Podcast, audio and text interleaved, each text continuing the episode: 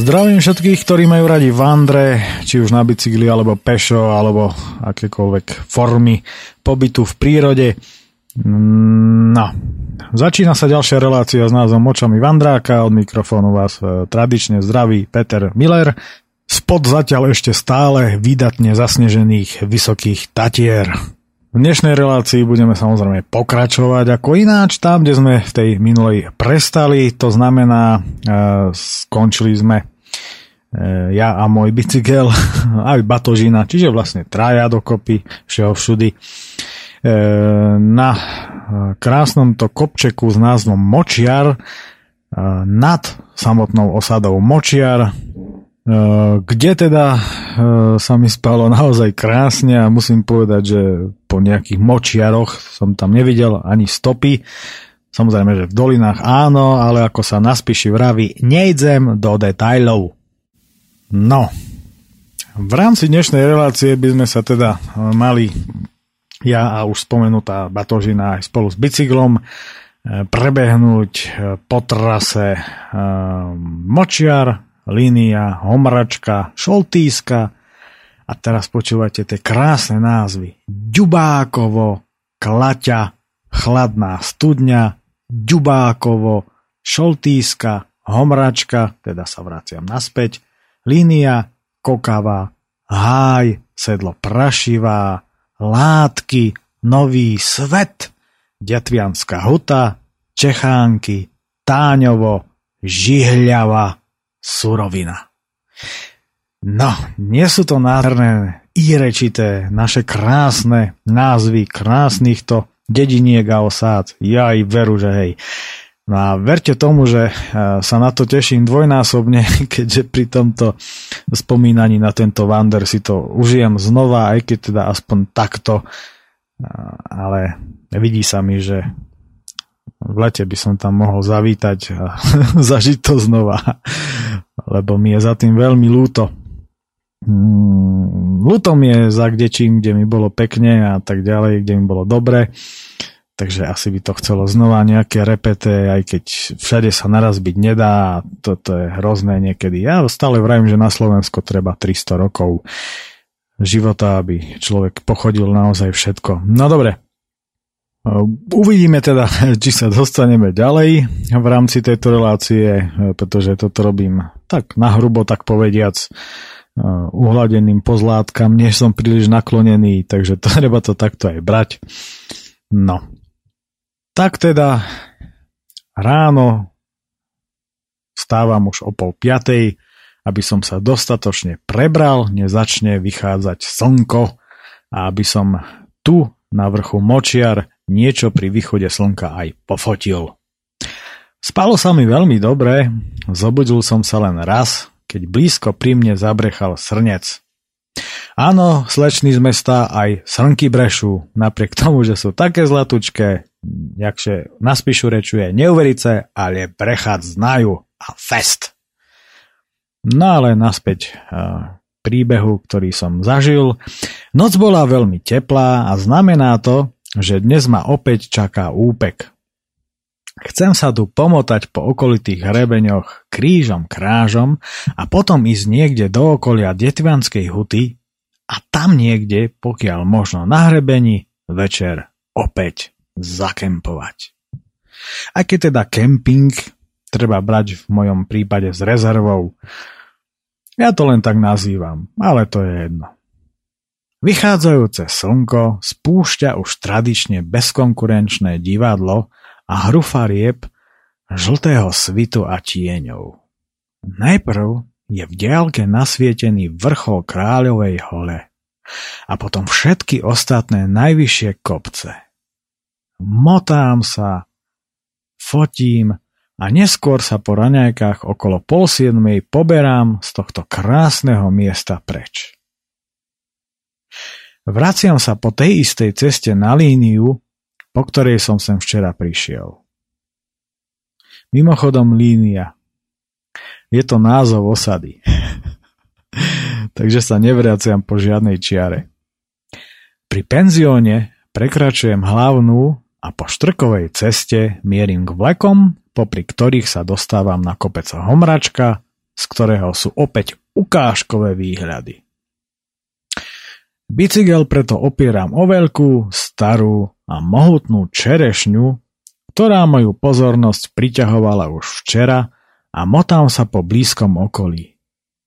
Na druhej strane kopca moju pozornosť púta ďalšia čerešňa, ktorá jednako svojim vekom, ale aj tvarom silno pripomína bonsai. to by sa Japoncom rovnali očička, keby vedeli, že nám to tu rastie len tak, hoci kde na lazoch. Každopádne si ale myslím, že by sa im tu veľmi páčilo, tak ako by sa zase Slovákovi páčilo v japonskej prírode, ktorá je mimochodom tiež veľmi nádherná. Ale tam sem taký nebyl. No ale poďme ďalej. Takýchto solitérnych ovocných stromov je v tomto kraji pomerne dosť. Okolité láznické osídlenie v tomto kraji vznikalo už v 15. storočí v rámci valaskej kolonizácie. Tam, kde neboli svahy okolitých kopcov také príkre, odlesňovali ich a postupne menili na pasienky. Okolie gazdostiev neskôr lemovali políčka a ovocné sady, ale aj práve solitérne vysadené ovocné stromy, väčšinou čerešne, hrušky, jablone a orechy. V dnešnej dobe keď tu už ani zďaleka nebýva toľko ľudí, staré pasienky zarastajú, a to najmä v blízkosti lesov, prirodzenými náletmi. Hm, čo už s tým narobíme? Z homračky mám o trošku iný výhľad, ako ten už opísaný včerajší či dnešný ranný, aj keď veľmi podobný. Kopec Močiar, kde som spal, mám cez dolinu priamo oproti. Ono je to vždy také krásne, keď večer zaspávate a vidíte niečo, čo vás zaujme zaumienite si, že zajtra tam pôjdem. A pred zaspaním máte ten cieľ oproti a na očiach. A vy viete, na čo sa máte tešiť a vy viete, že zajtra tam budete. A toto je veľmi dôležité a krásne zároveň. A toto sa stalo presne v tom istom prípade. Ono sú to malé veci, ale zároveň také veľké. Hneď pri zjazdovke sa tu pasú jazdecké kone, ktoré mi však prchajú zo záberu a nedajú si povedať. No už, nie každý sa rád fotí. Hm, a treba to rešpektovať. V zime tu mimochodom nenároční lyžiari nájdu 4 lyžiarské vleky so svahom ako stvoreným hlavne pre začiatočníkov či deti. Aj bežkársky fanatici sa tu bez pochyby musia vyblázniť do sítosti, pretože okolitá krajina je na tento šport ako stvorená. Sú tu aj značené trasy, podobne ako aj cyklotrasy. Rozmýšľajúc nad tým, kde a ako by som si tu v zime dával okruhy, sa pomaly vraciam k bicyklu, lebo som si všimol, že ďalej je nejaká náučná trasa a tak sa idem niečo naučiť. Som príjemne vyspatý a tak si aj hádam niečo zapamätám. Zajímavé je to, že napriek krátkemu časovému úseku určenému na spánok som naozaj plný energie. V horách je to iné. A keď spí človek pod čirákom, stačí mu menej a dostane viac. V bytovke potrebujem aj 10 hodín. V horách 5. Naďabil som na náučný chodník Ipel, ktorý má dĺžku 7,2 km a vedie z rekreačného strediska Kokala Háj v doline Hajského potoka cez líniu, Šoltísku a Ďubákovo. Náučná trasa má 12 zastávok a 3 informačné centrá a v budúcnosti by mala mať zastávok až 20. Trasa celého náučného chodníka je nenáročnou prechádzkou, hlavne pokiaľ sa na trasu tak ako ja napojíte pri penzióne Family, no tak sa to volá, v osade Línia. Od chaty Strojár v doline Hajského potoka treba na líniu pomerne strmo, za to však krátko, ale vďačne vystúpať. Dívam sa do diaľky na juh, kde sa v diaľke, hlboko v doline, zrkadlí modrá obloha na hladine vodnej nádrže Málinec, ktorá je veľkou zásobárňou pitnej vody. Svahy v okolí priehrady, ale aj v celej doline pokrývajú husté lesy, no nebolo tomu vždy tak. Už v roku 1964 totiž to začalo plánované vysídľovanie horských lazov spod 1111 metrov vysokého masívu Bykova a ich postupné zalesňovanie. Neskôr sa vysídľovalo aj v celej doline Horného Ipľa, pretože toto územie dostalo funkciu výroby pitnej vody. Boli to práve podmienky využívania ochranných pásiem nádrže, ktoré si vyžiadali úplné vysídlenie a čiastočné zalesnenie celej doliny. Samotná vodná nádrž sa začala stavať začiatkom 90. rokov a historický kolorit laznickej krajiny tým pádom už takmer úplne zanikol.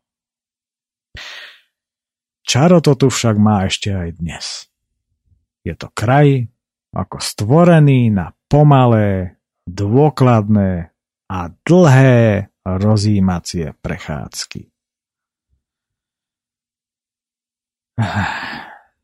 Preto sa len pomaly pohýnam smerom do maličkej dedinky Šoltíska. Jednako preto, že už je zase šialená horúčava a ostré a bodavé lúče doslova terorizujú Tatransku, teraz už opäť uvarenú hlavu, ale aj preto, že sa absolútne nemám kde ponáhľať a chcem si tento kraj čo najviac vychutnať a pustiť si ho tak povediac pod kožu. Ale hlavne do mysle. To, že okolitý kraj bol hlavne v minulosti známy a preslávený sklárskou výrobou, by okamžite pochopil aj slepý, pretože by bez pochyby dostal defekt na množstve skla, ktorým je kamenistá cesta pred Šoltískou doslova posiata. Slalomujem tu ako blázon a rozmýšľam, že kto, ale hlavne prečo dostal takýto geniálny nápad pripomenúť tieto historické fakty aj cykloturistom takýmto ukážkovým a tak povediac veľmi nevyberaným spôsobom. V útulnej dedinke Šoltíska sa vyprahnutý, ale hlavne šťastný, že som tento raz obišiel bez defektu, teda ku podivu, poberám do malého obchodíku s veľmi milou predavačkou a tankujem PHM v podobe jedného fľaškového piva za cenu, o ktorej môžeme u nás len snívať a ktoré v Tatranskej vyhni len tak zasyčí.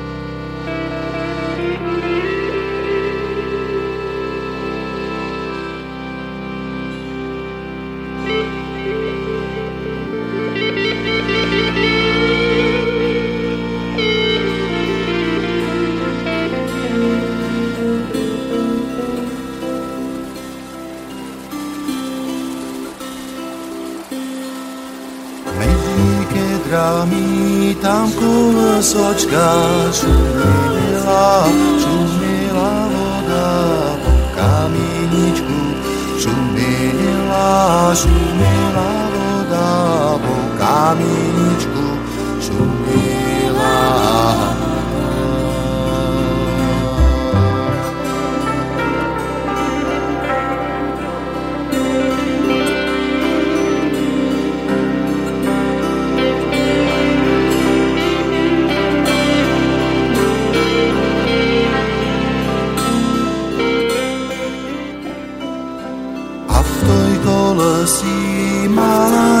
zelená, šumila, šumila voda po kameničku. Šumila, šumila voda po kameničku.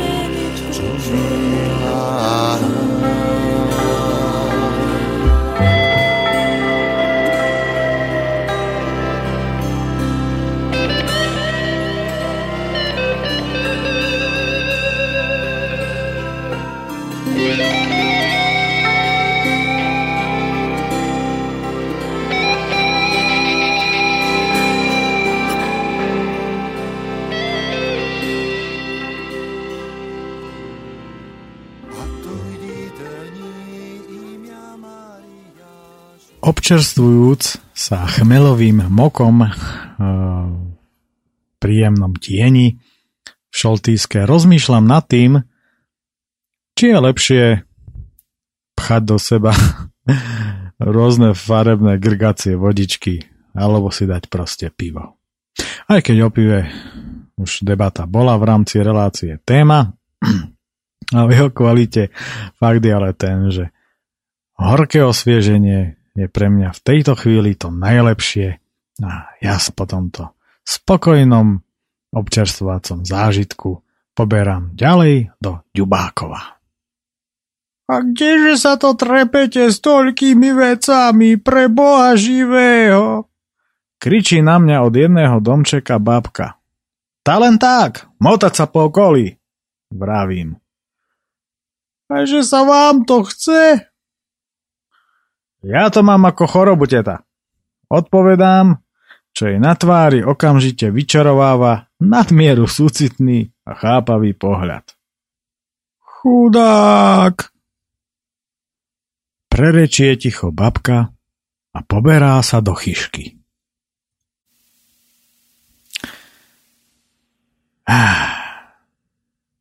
Cesta do Ďubákova. No neznie to úžasne. Alebo čo takto výprava do Ďubákova. Aj to je dobré. Dobrá, až na pár dier a široká je tu však najmä cesta, po ktorej teraz stúpam na kopec Pereš. Takže aj tu majú Pereš. Ten neslávne preslávený Košický, samozrejme vďaka dvom komiksovým postavičkám, všade prítomným v televíziách. Toto však našťastie nepripomína, chvála Bohu, a cítim sa tu bez preháňania božsky. Po dvoch serpentínach som hore a odbočka na lúku doľava sľubuje pekné výhľady, no keďže sa tadiaľ to budem vracať, idem ďalej, pretože onedlho už bude táto cesta históriou, ako aj celé Ďubákovo, učupené medzi svahmi jaseniny a skleným vrchom. Možno. V budúcnosti sa tu totižto plánuje výstavba veľkej prečerpávacej vodnej nádrže Ipeľ, podobnej tej, aká je na čiernom váhu, a celá táto utešená krajinka sa má zmeniť na nepoznanie a Ďubákovo vysídlia a zbúrajú tak, ako v prípade výstavby vodnej nádrže Málinec. Je to len otázka času preto som teraz tak strašne rád, tak veľmi rád, že idem do Ďubákova. A idem veľmi pomaly, takmer krokom. Asfaltom si doslova vyďubávam malinké krôčky, za ktorými zaostáva čas.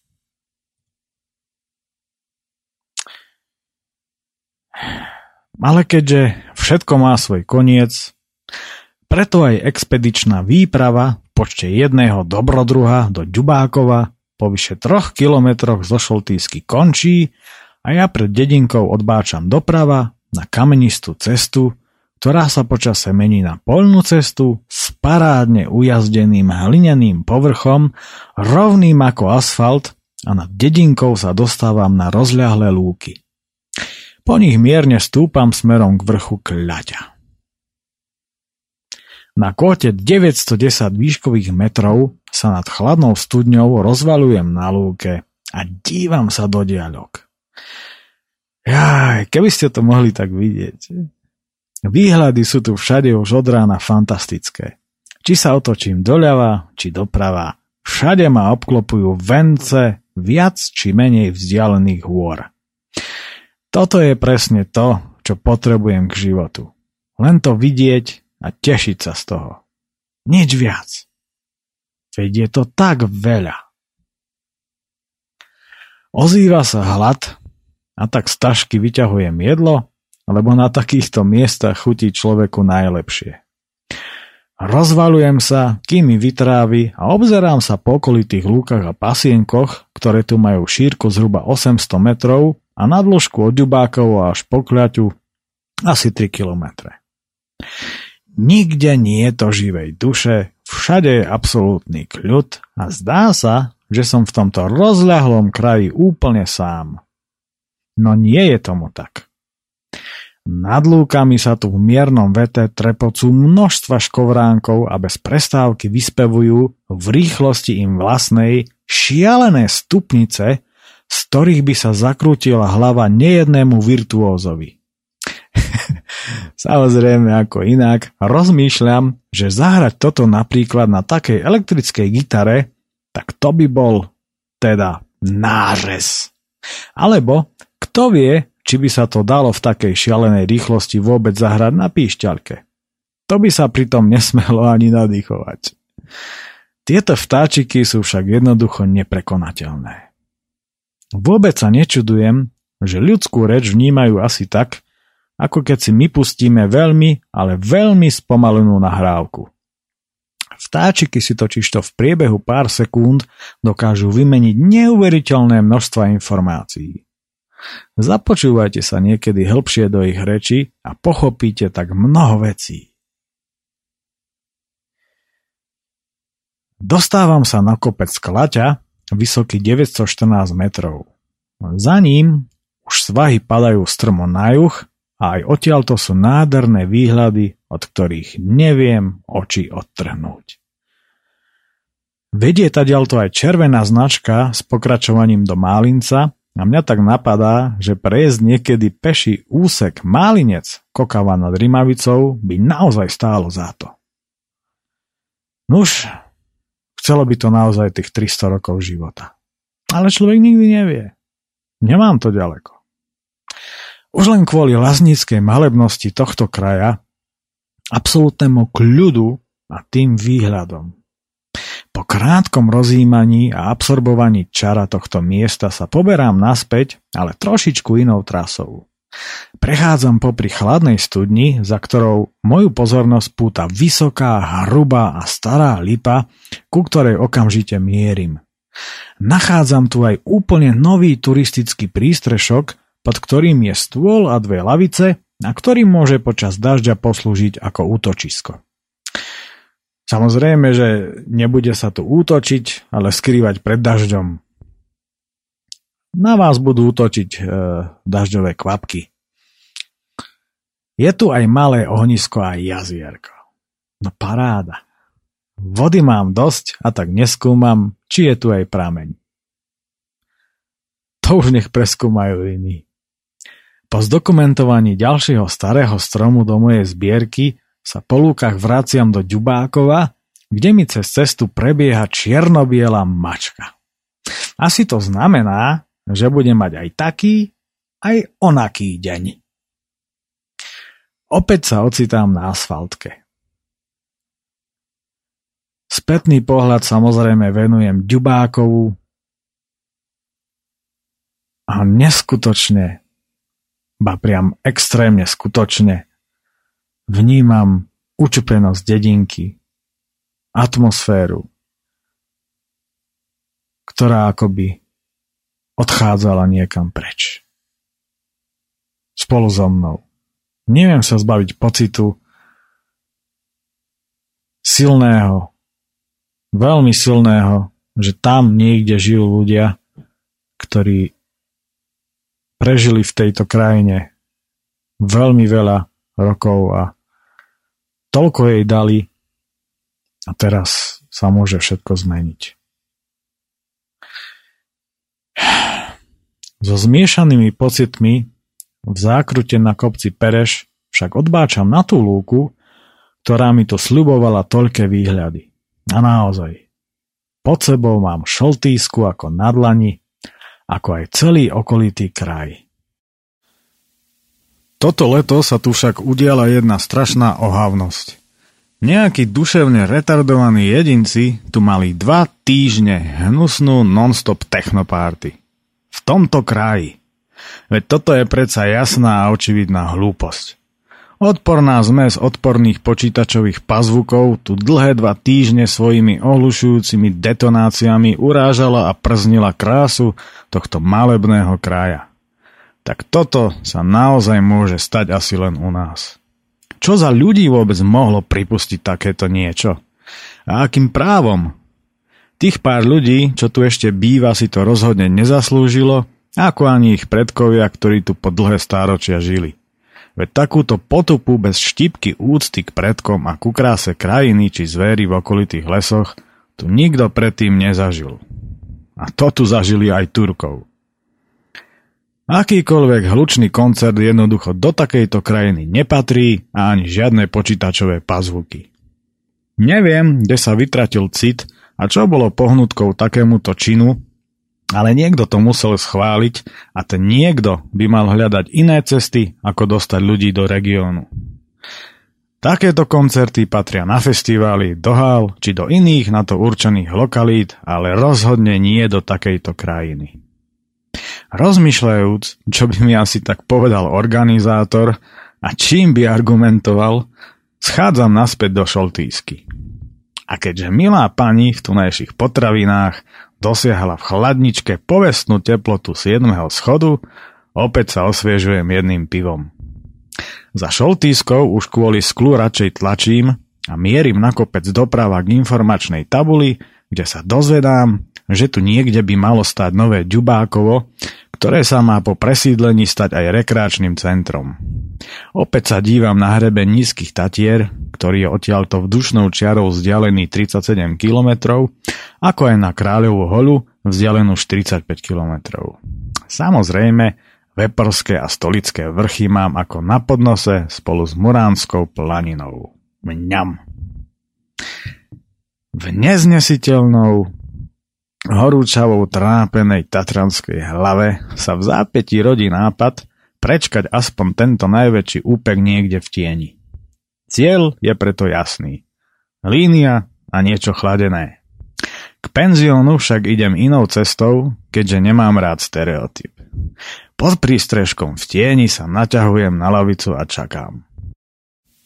Keď si myslím, že už som prečkal to najväčšie teplo, vychádzam von Rozpálená vyhňa mi však dáva rázne najavo, že tu môžem čakať aj do rána. A keďže práve toto nechcem, poberám sa ďalej smerom na Detvianskú hutu.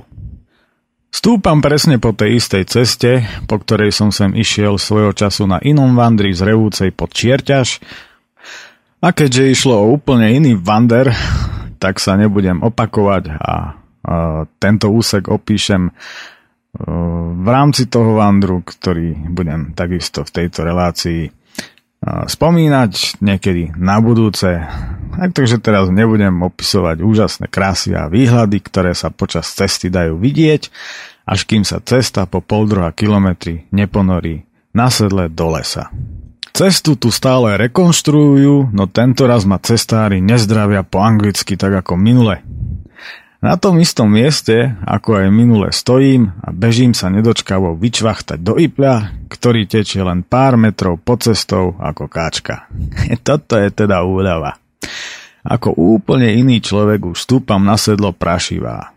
Na sedle vo výške 968 metrov a po 6,6 kilometroch stúpania od línie sa rozhliadam po okolí, ale keďže tu nič zaujímavé nevidím, Odávam sa radšej prudkému klesaniu do látok. Cesta klesá peknúčkou dolinkou, ktorú najmä po pravej strane lemujú množstva chatiek. A práve tento úsek je až zarážajúco podobný istej časti mestečka Langhus v Norsku, kam som s kamionom raz za týždeň vozil eh, záchodové misy z Fínska, aby mali Nóri kde tentovať. Pri tejto príležitosti som si vypracoval aj vlastnú, fekálno-armatúrnu štatistiku, koľko nových záchodov pripadá na jedného Nóra, ale to tu nebudem naozaj rozoberať. Okolie sa mi tu veľmi páči, čo je samozrejme dôvodom na nadmieru dobrú náladu a tak zdravím každého pri ceste. Aj čiernu mačku. V zápetí sa už ale ocitám v látkach, presnejšie v ich južnom okraji. A v blízkom okolí sa tu nachádza 5 vlekov a pri pohľade na okolitú krajinu Myslím konštatovať, že tunáka sa v zime Bohu Otcu prisám, myslím, už na tých krepých bežkách vybrať. Aj baby tu majú peknie, ktoré tiež samozrejme zdravím. Aj v látkach sa vyrábalo sklo, no poslednú sklenú hutu na výrobu tabuľového sklatu zatvorili ešte v roku 1895 vraj pre nedostatok odborníkov. Drzo preto dúfam, že je tu aj nedostatok odborníkov na rozbíjanie skla na ceste. Lebo v Šoltýske sa zase na ich núdzu stiažovať rozhodne nemôžu. Nuž ale kto vie, či to sklo neporozbíjali účastníci spomínaného festivalu. Tak či onak, páči sa mi tu a z tejto časti Sihlianskej planiny začínam byť úplne unesený. Reklamu tomuto kraju robím preto, aby ma sem na budúce pozývali do krčiem a pohostinstiev. Ale vážne. Ak ste tu ešte neboli, tak okamžite prestante toto čítať, prípadne toto počúvať a utekajte na Sihlianskú planinu. Lebo či už sa vyberiete do jej severovýchodnej časti a do okolia lomu nad Rímavicou, alebo do okolia Detvianskej huty či látok, rozhodne neobanujete. Tento kraj vás svojou ľúbou, znešenosťou pohľadí s takou radosťou, že do vás okamžite vlezie a už ju budete mať v srdci na veky. Duch z rodu krásy a romantiky v tejto laznickej krajine na horskej planine polial svojou poéziou políčka, lúky, pasienky, pohľadil kopčeky, potôčiky či lesíky, aby tak vznikla dokonalá harmónia tejto akoby uzavretej krajiny. Krajiny ako z pekného sna, v ktorej máte neodolateľnú túžbu túlať sa do nekonečna po lúkach, malých osadách, gazdovstvách či kopčekoch. Na juhozápade, na konci planiny, vidím na kopci nejaký vysielač, vzdušnou čiarou odhadom vzdialený asi 6 kilometrov a mne je jasné, že na tom kopci budem spať, pretože inštinkt tuláka tam cíti nádherné výhľady. Mapu tohto kraja ale nemám a tak sa od miestnych dozvedám, že kopec sa volá Surovina tak sa tam surovo nasáčkujem a bude. Teším sa ako malý chlapec, čo na tvárach domácich vyvoláva úprimné úsmevy. Surovina ale neutečie a keďže do večera je ešte ďaleko, budem sa len tak motať po krajine. V rovnakej nadmorskej výške, ako má moja rodná tatranská lomnica, za látkami odbáčam doľava na žltú značku a bez plánu sa nechám unášať cestou nevedno kam. Presne takto to mám rád. Bez mapy, bez GPS, len ja a neznáma krajina.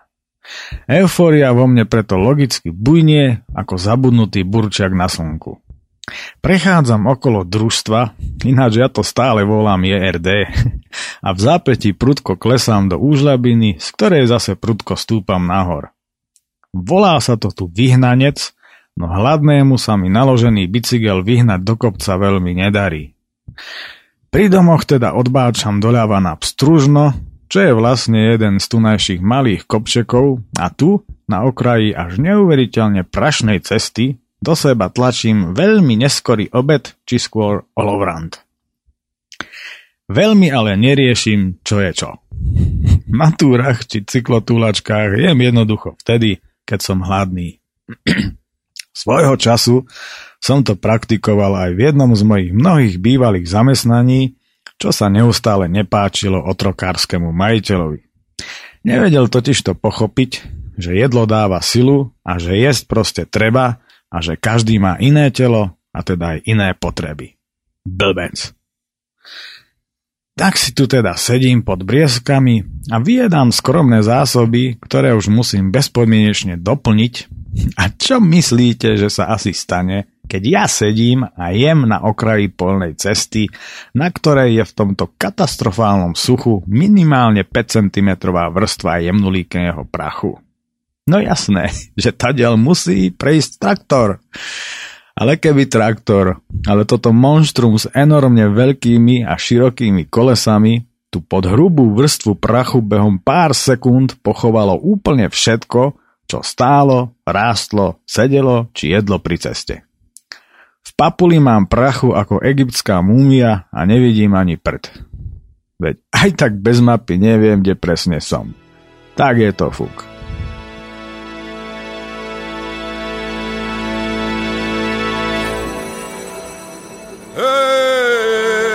Či to zvony zvonia, či orgony ráju, abo to brutovské ovčare špívajú. Hej, abo to brutovské ovčare špívajú. Či o to juhaši tak šumne špívajú, tvojo kicku tvojo šumné hlasy majú.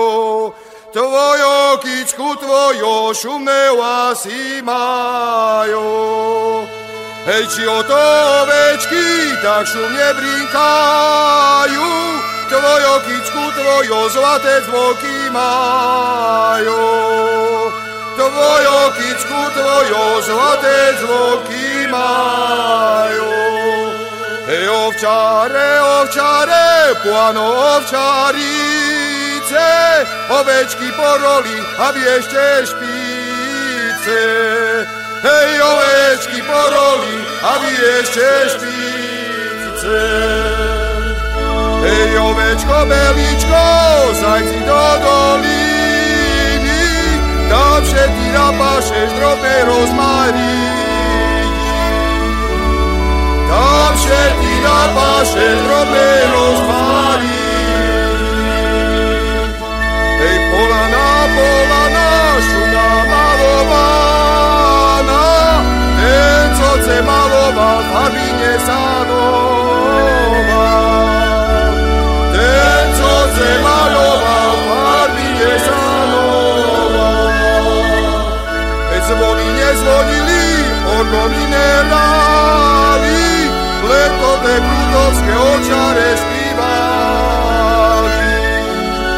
leto te brutos que očare špívali.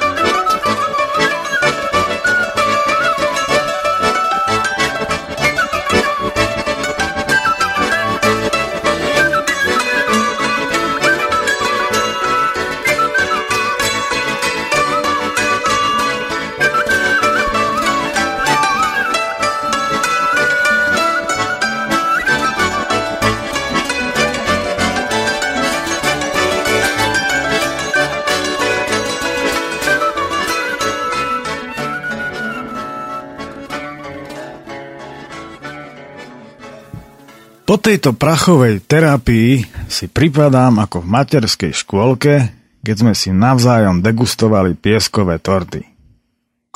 Neskutočné teplo a Sahara v Papuli, a tento aj fyzicky, má za následok zrod jasného strategického plánu. Nájsť v Detvianskej hute krčmu, kde ten prach zo seba spláchnem znútra aj zvonka. Prechádzam cez nový svet ako niekto úplne iný nový. Takto enormne zaprášený, z diaľky vyzerám skôr ako golem, než ako človek. No nič, smerujem do Detvianskej huty a dúfam, že tam na mňa nezavolajú televíziu. Na kryžovatke, kde vidím stáť nejakého rozpaženého človeka, si až po chvíli, keď si poriadne pretieram zaprášené oči, uvedomujem, že je to vlastne kríž s Ježišom a nie človek cvičiaci stretching. Či policajt radiaci premávku. Tu odbáčam doprava a mierne klesám do dediny. Na poriadne krkolomnej ceste stretávam párik ľudí, ktorí mi radia obchádzku, aby som tu nepostrácal všetky skrutky. Obchádzam to teda po lúke, kde sa narýchlo čistím od prachu, aby na mňa niekto v krčme, nedaj Bože v delíriu, nezavolal niekoho zo zoologickej záhrady aj s uspávacou inekciou. Po opýtaní sa v dedine na správny smer nachádzam krčmu aj potraviny pekne vedľa seba. Utekám teda k dverám potravín, no zamknuté dvere ma zároveň informujú, že už asi bude niečo medzi 5 a 6 ak už nie je rovno po šiestej. Vchádzam preto do krčmy, kde sa pýtam na nejaký iný obchod. Priam ukážkovo milá pani krčmárka vychádza z krčmy, aby mi ukázala, káďal mám ísť. Medzi tým však z potravín vychádzajú dve predavačky a zamykajú za sebou obchod. Než sa stačím nadýchnuť, pani ich okamžite informuje, že idem zďaleka a že by som si rád niečo kúpil. Ale vedia, kľudne môžem ísť do druhého obchodu, veď už predsa máte Fajrond, nerobte si starosti, vravím s úsmevom, usmievavým a milým predavačkám. Nie, nie, to nie je žiaden problém, len poďte. Volajú ma sympatické predavačky a otvárajú mi dvere. Veď to nablokujeme zajtra. A čo vlastne potrebujete? Ne, to najdôležitejšie. Chlieb a pivo. Odpovedám, na čo sa obe rozrehocú. Ochotne, báš prehnane ma obskakujú a že aký chcem chlieb, krájaný, čierny, biely, taký a onaký a podobne. Až mi to nie je príjemné, lebo ja naozaj nemám rád, keď ma niekto obskakuje. Nie som pohodlný a všetko, čo potrebujem, si vezmem sám.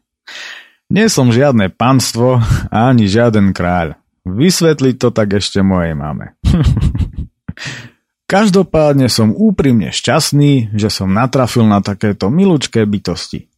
Dobro z nich sále asi tak, ako žiara z uhlíkov v kovárskej vyhni. Až ma to príjemne opaľuje. Pýtajú sa ma to, čo sa ma pýtajú takmer všade. A to sa nebojíte sám? Veď tu máme veľa medveďov. ja ich mám rád. Na cibuľke či na masle. Aha, v týchto taškách si vozím veľký skladací grill. Špásujem. Ale aj tak, toľku diaľku a stále sám. A čo ak sa vám niečo prihodí? Určite sa mi prihodí menej horšie ako pri sledovaní politiky či reality show, z čoho by ma s prehľadom porazilo. Smejem sa. Vy ste teda poriadny dobrodruh, vraví jedna. To áno, ale tak veľa dobrá ako vy v sebe asi nemám. Kontrujem popravde komplimentom týmto dvom naozaj krásnym stvoreniam, lebo keď si spomeniem, koľko vecí ma ešte stále dokáže rozhodiť, byť technopárty nad čoltískou, tak inakšie konštatovanie jednoducho nie je v mojom terajšom rozpoložení možné. Chvíľu ešte vedieme príjemnú debatu, až sa ma napokon pýtajú, kde mienim spať. Ak sa však chlapa na cestách na také niečo spýtajú dve sympatické ženy, nedá sa nepomyslieť na čokoľvek. Ale vidiac, že sú vydaté, im pravdivo vravím, že mierim na surovinu, kde sa veľmi už od látok teším. Lúčime sa a ja spolu s krčmárkou vchádzam do krčmy, kde blesku rýchle úspešne realizujem vyplavovanie prachu zo svojich útrop pomocou chmeľových vôd. Krčme ešte tankujem aj vodu a o malú chvíľu sa poberám preč. Stúpam hore dedinou smerom na Čechánky a s radosťou v srdci sa rozhliadam po tejto čistej, tak ako to u nás v horských dedinách býva zvykom, dedine. Ale aby som neukrivdil južanom, aj napríklad také dedinky ako Sap či Ňárad na Žitnom ostrove ma očarili svojou čistotou a kvetmi pri ceste počas môjho trojapol ročného pobytu v Gabčíkove. A nie len tie samozrejme. Ale o tom napíšem, hádam, niekedy na budúce a asi aj na inom mieste. Táto dedina ma neprekvapivo priťahuje, tak ako aj väčšina našich dedín, a rozmýšľam nad tým, aká atmosféra tu asi musí vládnuť počas každoročnej súťaže vo varení kapusnice s názvom Richtárkina Vareška. Za dedinou stále pozvolna stúpam až ku krížu, kde už tento raz spolahlivo identifikujem statočného človeka na ňom a kde sa mi to tak pozdáva, že som pevne rozhodnutý prísť sem nadlhšie a stráviť v tomto kraji minimálne týždeň. Hlavne keď budú rásť huby. Tie osikovo-brezové hájiky, tie zákutia lúk či malých lúčok, tá krásne zvlnená náhorná planina a kam len oko dovidí, tam sa snúbi lesík s lúkou a pasienkami. Celá táto planina je objímaná hrebeňmi hôr na severe a východe, či kopcov na západe a juhu. Nádhera. Za Čechánkami premostujem mini potôčik, ktorý sa volá Smolná a už stúpam surovo strmo na blízky hrebeň. Veď idem na surovinu, tak to konečne súzvučí aj s názvom. Po ľavej strane mám ranč pod bukmi, okolo ktorého sa pri podvečernom svite, ktorého farby do krajiny rozhodil snáď sám architekt, pasú jazdecké koníky, od ktorých sa matne odrážajú lúče večerného slniečka, ktoré čo nevidieť, zapadne za vysokú a divú poľanu. Akýkoľvek strmák či strmáčik ako je tento, mi ako vždy večer robí radosť, ale po pár metroch sa kratučké stúpanie končí a ja už vidím, kde asi budem spať. Nohy mám však rozkokošené a tak nemienim stať či kamkoľvek to zapichnúť. Ešte nie je ten správny čas. Začínajú sa mi zapaľovať lítka a ja mám stochutí na dlhú trasu. No rozum, ako aj fotoaparát, ktorý sa vehementne hlási o slovo vravia, že by bolo dobré trochu sa tu pomotať hore dolu, čo to pofotiť a potom to ešte zasvetla zakončiť na mieste, odkiaľ bude nádherný výhľad na tento úchvatný kraj. Súdiac, že je to dobrý nápad, ukludňujem zápal v nohách, čo nie je práve jednoduché, všetko dokumentujem a nad rančom sa poberám smerom na Táňovo. Na hrebení sa mi okamžite otvárajú ďaleké výhľady na juh, nielen na Lučenec a jeho okolie, ale aj ďaleko do Maďarska. Na ľavej strane ma hneď pri ceste prekvapuje nádherný, rozprávkovo košatý a starý buk s takou veľkou dutinou v kmeni, že sa tu bez problémov pred dažďom schovajú aj dvaja ľudia. no nie, že niekoho napadne schovávať sa sem pred búrkou, teda pokiaľ sa nejedná o elektrofanatika či elektroholika. Taký blesk niekedy dokáže byť poriadna svinia. No zaraz cez tým táňovo to na konci asfaltky otáčam naspäť a neustále nasávam večerné vône tohto krásneho vidieckého kraja plného lúk, solitérnych starých stromov a absolútneho pokoja, ktorý tu vyžaruje snáď ešte aj z tých drobných kamienkov na ceste. Znova sa ocitám pri skupine starých bukov na raz cesti pri hornom okraji ranča pod bukmi. Všímam si tu smerovú tabuľu s nápisom Žihľava. tak tam sa musím pozrieť. Schádzam preto kúsok z hrebenia a ocitám sa medzi roztratenými domami priamo v centre Žihľavy. To, že je tu veľmi pekne, už snáď ani nemusím spomínať. Pri obhliadke Žihľavy sa vraciam na hrebeň a tým pádom aj na zelenú značku a smerom po prašnej polnej ceste na západ na kopec Surovina. Prechádzam okolo vysielača a smerujem dole kopcom na vrch Dobroč. Aj tu sú na rozľahlých zvlnených lúkach roztratené domčeky či gazdovstvá. Stojím, fotím a neskôr len tak sedím a pijem z tej krásy naokolo plnými dúškami. Po uhásení krajinkárskeho smedu sa vraciam na surovinu a na lúke na svahu otočenom na severovýchod sa pri lese rozkladám.